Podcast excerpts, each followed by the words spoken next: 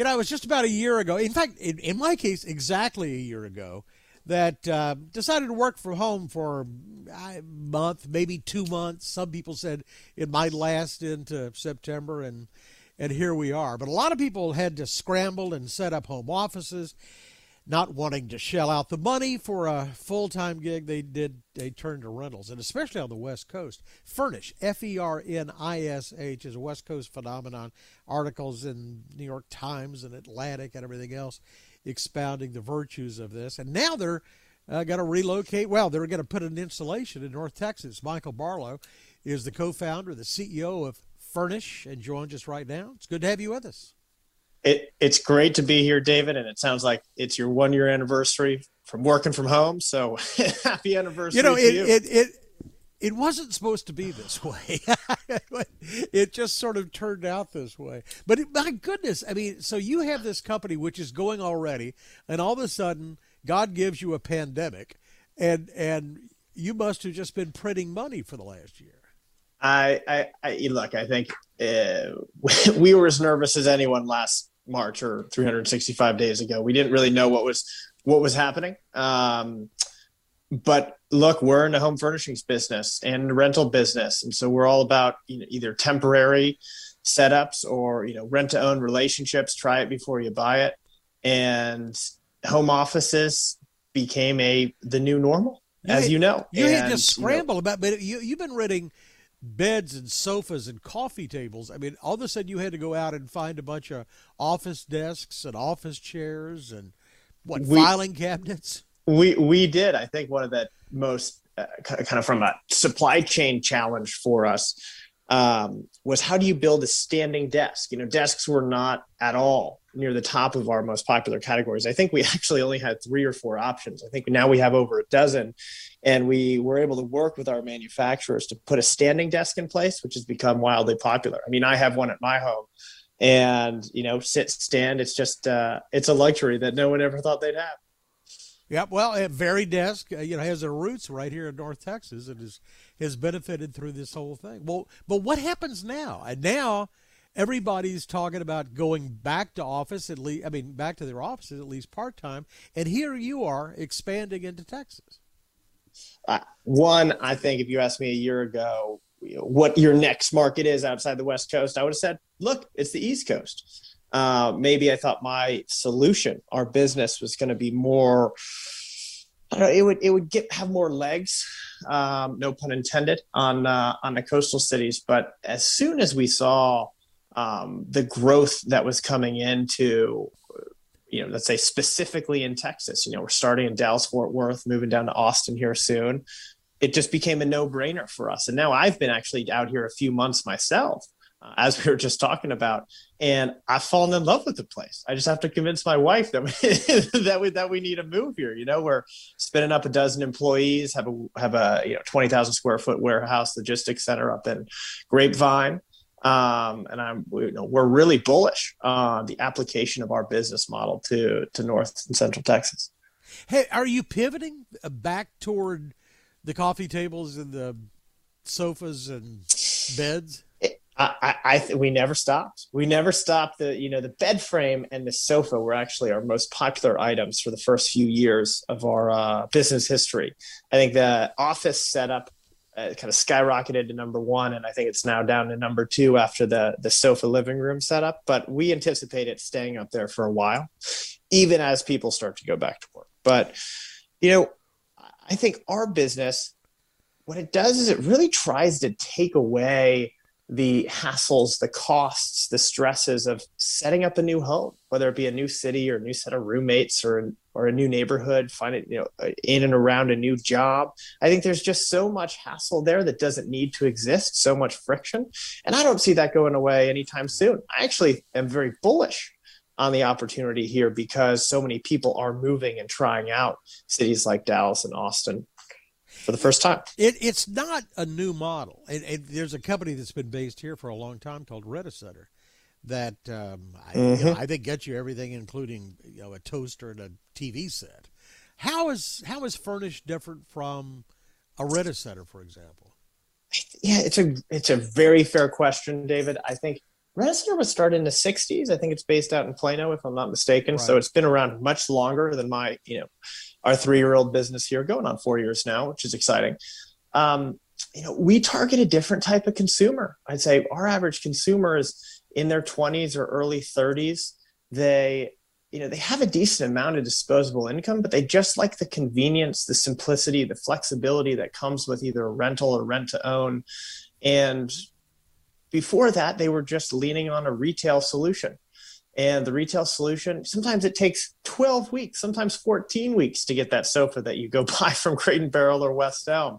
And if you're going to buy it at a, you know, a more flat pack store like IKEA, you have to spend six weekends building it. so I think, and I'm speaking from personal experience here, Dave. Um, so I think our type of consumer is very different than Rent-A-Center consumer. You know, they have their own um, business, you know, more uh, alternative financing um, or operation, which they've operated at scale again for 50, 60 years. Um, but our consumers never considered kind of a flexible rental option, but we're bringing that to market. So you've been doing this long enough now that you, you ought to have a sense of the cycle. So I, I go in, move into town, and I got to have some stuff right away. So I rent it from you. But I mean, three months from now, four months from now, if I've got a temporary office at home, and I, I can understand mm-hmm. it. But I mean, do I still want to rent a coffee table and a and a and a bed frame? You know, David, what we what we see is a vast majority of our customers are either apartment or home renters, and so they're on you know 12, sometimes 24 month leases, but mostly 12. And what they do is they tie the lease of their furniture to the lease of their apartment or the lease of their home. And they're living with roommates more often than not, or maybe a significant other, but not quite a spouse yet. And so there's a lot of uncertainty in life. And, you know, in many cases, if you're going to pay to move furniture. I don't know if um, I'm speaking for yourself or your kids or yeah, someone yeah. else listening here. The the costs and hassles of moving, even a one or two bedroom apartment, are in, uh, exorbitant. And if I was actually relocating here from you know our two bedroom, my wife and my two bedroom in Los Angeles to Dallas, it costs more money than the actual amount of money I'd spend on full new furniture generally. And, you know, and if you have some of the cheaper stuff that you've built yourself, it's not even going to last for a move. And so well, you don't even really have that option. So I think we definitely work very closely with renters to build the solution right for them.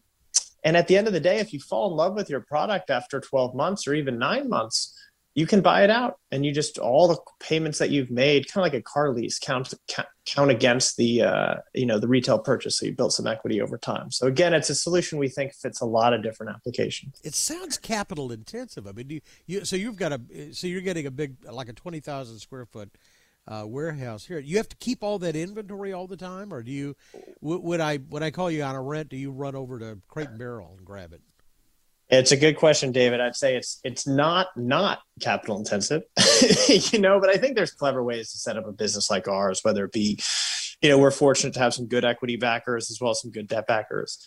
Um, and so, you know, there's ways to set up a, a capital structure on even a startup basis um, to mitigate a lot of those costs. And then it's, you know, it all comes down to operating efficiencies. And so our team, you know, mostly a group of ex Amazon executives who have built and scaled physical goods logistics and operations businesses and you know, way bigger than we are now. But we do have grand ambitions to scale. Maybe maybe we won't get to the size of Amazon, but but even if we get a couple percentage points of the way there, I think we'll be very happy with well, that. Well, but, but now wait, you said the magic words, former Amazon executive. So all of a sudden, in my mind's eye, I see deep pockets. So so what is the end game? How long? Uh, you you build out Fernish, or you're going to take it public? Somebody's going to come along and buy you? Uh, you know our our right now we're very focused on delivering a premium customer experience at the end of the day and that's really how we hold ourselves accountable and what we try to strive for every day. You know, there are some amazon principles such as the day one mentality like every day is a new day and you always have to do your best and do the best by what matters to you and in our case it's delivering a premium customer experience. Um, and everything from there falls in place david you know, I can't speak for the next few years, but I think we have a lot of smart people at the table here, both on the management side as well as you know the boardroom and executive side, and that's uh, it's a good it's a good formula. Uh, but we'll you know we'll, we'll we'll see where the wind blows in the long run. All right, so so you open April Fool's Day or April first, also. I know it. but but what am I going to see? I mean, are you mostly a virtual company, or are are you going to have a showroom that people are going to come to? What, how how do you distribute? How do you get your business? You know, eh, you know, David, we we are e-commerce first, and so everything you can find online, fernish.com, F-E-R-N-I-S-H.com. Um, we have pretty popular digital channels. You know, it, it, it, Instagram, we're just gearing into TikTok. It's all the rave these days. And it's actually a pretty interesting channel in many ways. But, you know, we're an e-commerce first company with a digital acquisition strategy. So that's how we built our business today. And it's really speaking to our customers the way they're used to being spoken to. Um, and again, it's different than some of these old line companies who have traditional retail stores and showrooms. But talk about capital intensive, like that's real capital costs. We avoid those. And over the past year, it's actually served us really well not to have a bunch of retail showrooms, to be honest. Um, you know, Oh, it's yeah, not our strategy. so. totally. Totally. It's not our strategy today, but you know, we'll see where we gravitate to over time. But uh, but yeah, an e-commerce storefront has been our focus. I just have so much to learn. TikTok for furniture. I just you, you and I assume you take Bitcoin too. Oh no, no, we're not. You know, we're not that progressive. All right. Well, welcome to North Texas officially on April the 1st. It's F E R N I S H Fernish. And the co founder and CEO is Michael Barlow. It's good to have you with us. We wish you luck. David, thanks so much for having me. Talk soon. Thanks for more of our conversation with Mr. Barlow. Go to krld.com slash CEO. I'm David Johnson, News Radio 1080 KRLD.